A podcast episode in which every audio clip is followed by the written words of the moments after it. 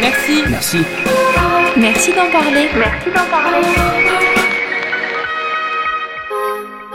Bonjour, vous écoutez Don de gamètes, merci d'en parler.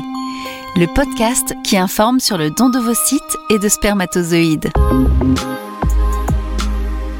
Couple composé d'une femme et d'un homme, couple de femmes, femmes célibataires, vous entendrez au fil des épisodes des témoignages émouvants, passionnés et passionnants de personnes ayant ou allant bénéficier d'un don, de donneuses et de donneurs, mais aussi de personnes nées grâce à un don. Dans cet épisode, on parlera avec Clémence des femmes célibataires qui ont décidé de bénéficier d'un don et donc d'entreprendre en solo ce parcours vers la parentalité. Et puis notre experte, le docteur Claire de Vienne, médecin référent en AMP à l'Agence de la biomédecine, nous sensibilisera au parcours de don et aux besoins en gamètes. Alors merci d'écouter. Merci d'en parler. Merci d'en parler. Mais avant de retrouver le témoignage de Clémence, vous vous posez peut-être une question. Un gamète, c'est quoi concrètement? C'est simple, un gamète, c'est une cellule reproductrice qui correspond à l'ovocyte ou ovule chez la femme et au spermatozoïde chez l'homme. Pour procréer, il y a obligatoirement besoin d'un spermatozoïde et d'un ovocyte. Les couples de femmes et les femmes célibataires ont donc la nécessité de faire appel au don de gamètes. Depuis le 2 août 2021, l'évolution de la loi de bioéthique permet à toutes les femmes, qu'elles soient en couple, avec un homme ou une femme, ou bien seules, d'avoir recours à l'AMP avec don. Clémence a 38 ans, elle est directrice de crèche et elle rêve d'être maman depuis longtemps. Un projet de maternité qu'elle va mener toute seule.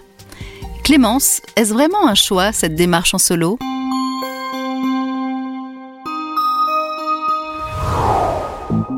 J'ai pas voulu être une maman solo, j'ai juste envie d'être maman. Donc euh, la vie fait que je suis seule, j'ai 38 ans, donc euh, j'ai décidé depuis un long moment que je voulais un enfant.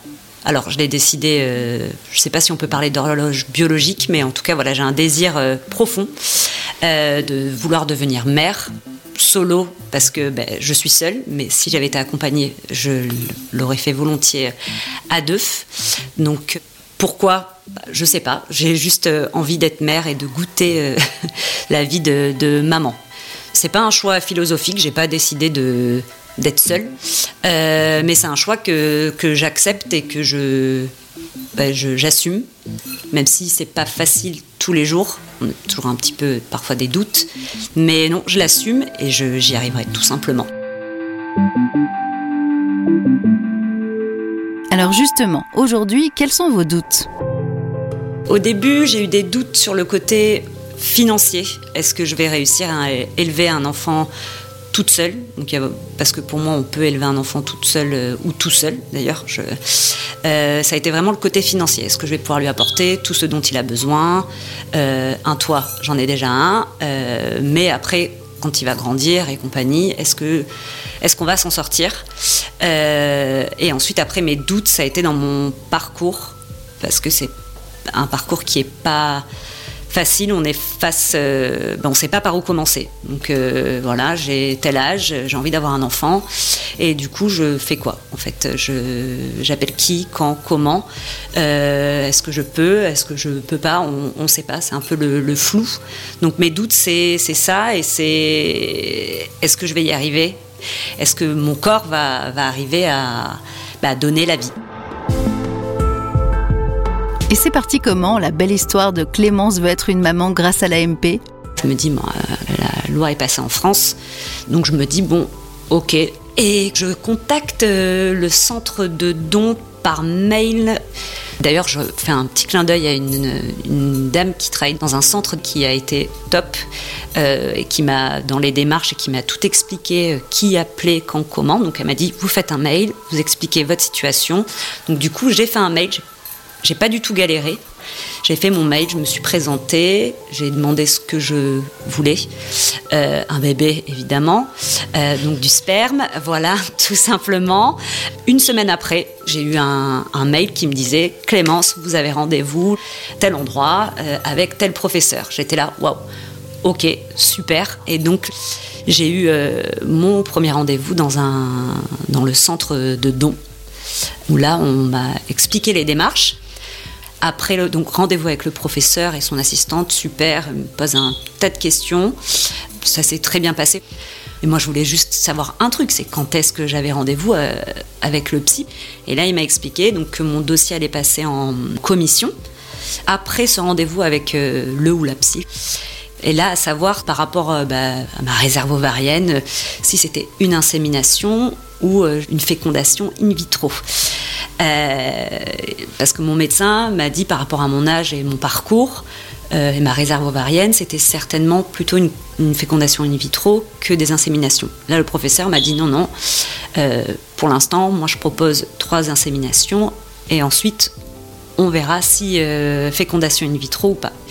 Et je me dis que ben, voilà, j'ai de la chance je me dis voilà, il y a une loi qui est passée et, j'en profite et, j'en parlerai euh, dans, sur un banc quand je serai vieille euh, et je dirai eh ben ouais, moi j'en ai, j'ai eu le droit à.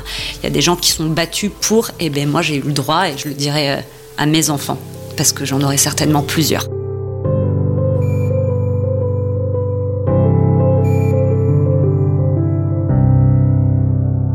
Avec la loi de bioéthique votée en 2021 qui permet à toutes les femmes, dont les femmes seules, d'avoir recours à l'AMP, avez-vous conscience d'être parmi les premières à en bénéficier? Je me dis que ben, j'ai de la chance parce que je pense à toutes les femmes. Alors là, je vais parler en tant que femme et je me dis pour les, prochaines et les prochains d'ailleurs aussi, ben, que ça sera super cool et qu'on aura tous euh, des histoires euh, à raconter à plein d'enfants, à plein de gens.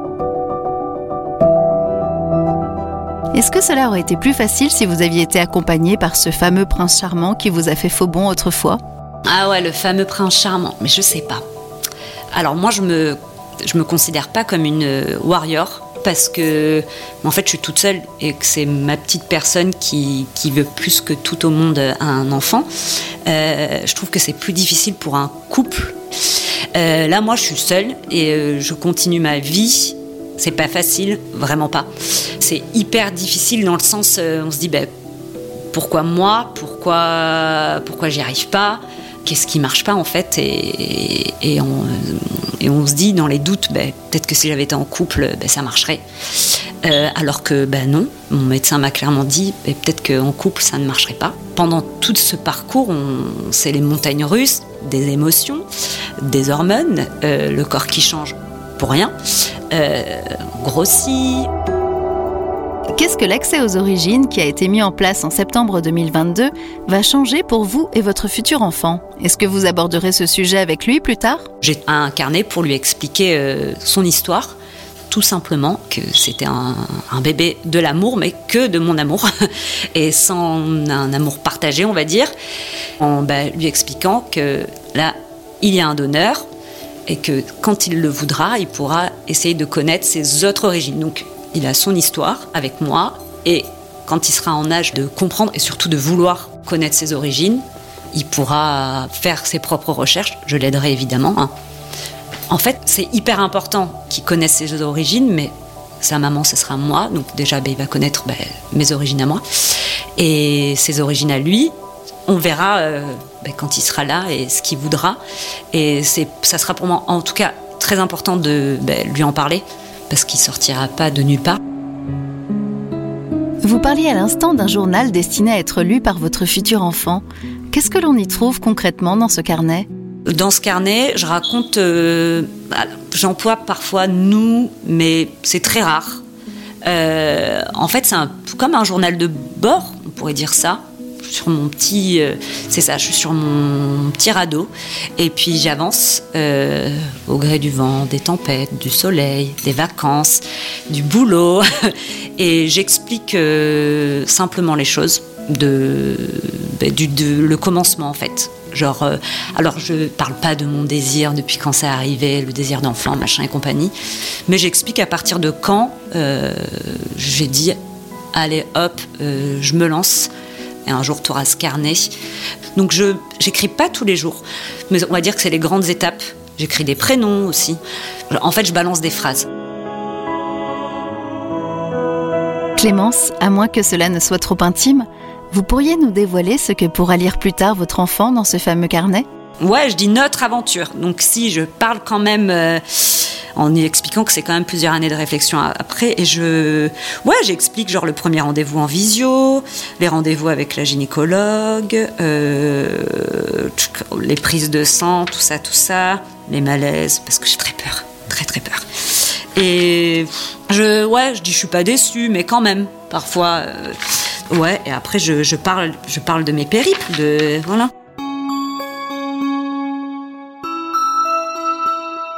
Avant de nous quitter, qu'aimeriez-vous dire aux donneurs et futurs donneurs alors, ce que je dirais aux donneurs, donneuses d'ailleurs, euh, de continuer et en fait, ce qui serait cool, c'est faire de la prévention dès le plus jeune âge.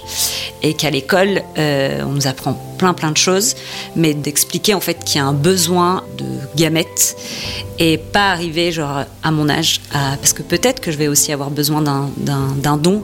Alors, j'ai un don euh, côté homme, mais peut-être que un jour ou l'autre, euh, si ça ne fonctionne pas, j'aurais besoin d'un don aussi d'ovocytes et juste en fait ben, les donneurs qui continuent et que si j'avais l'âge et une réserve ovarienne de folie, euh, je le ferais euh, volontiers.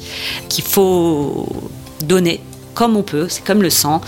Donc les donneurs et les donneuses, ben, chapeau, franchement, parce que parce que c'est pas facile, je le sais.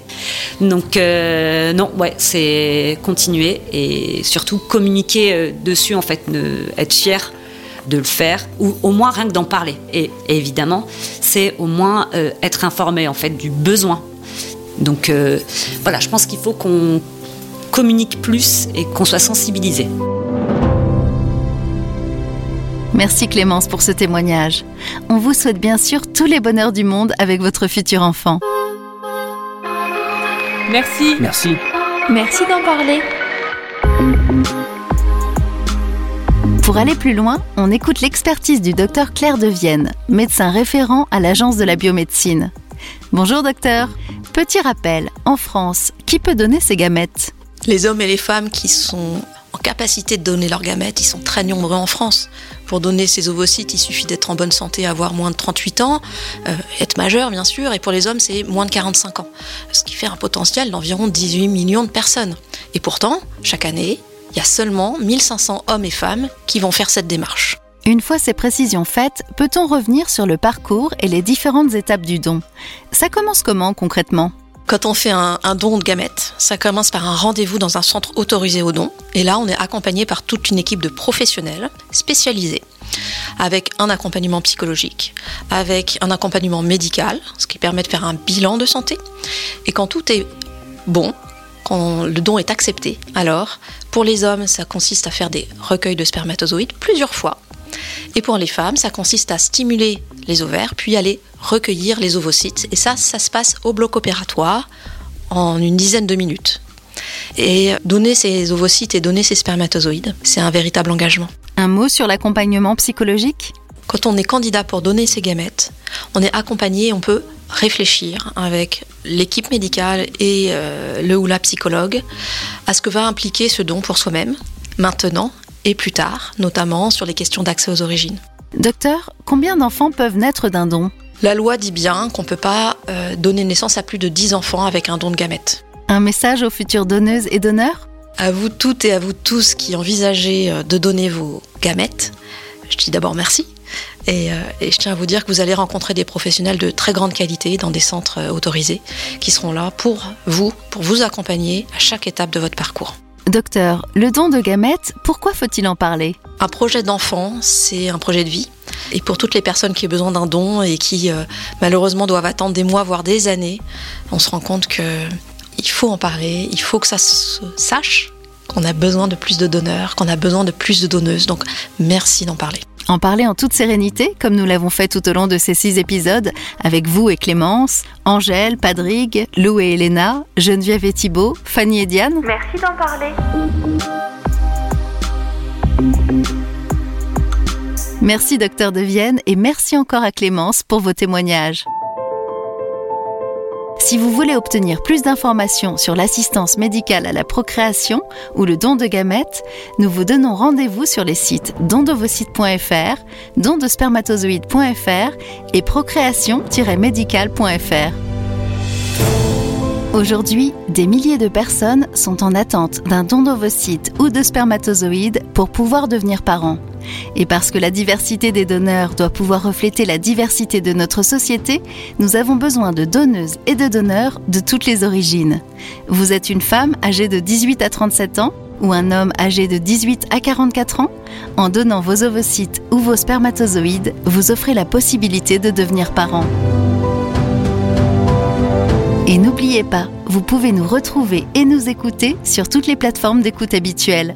N'hésitez pas non plus à partager ce podcast. Merci d'en parler. Merci. Merci. Merci. Merci d'en parler. Merci d'en parler. Merci. Merci d'en parler. Merci. Merci. Merci d'en parler. Merci.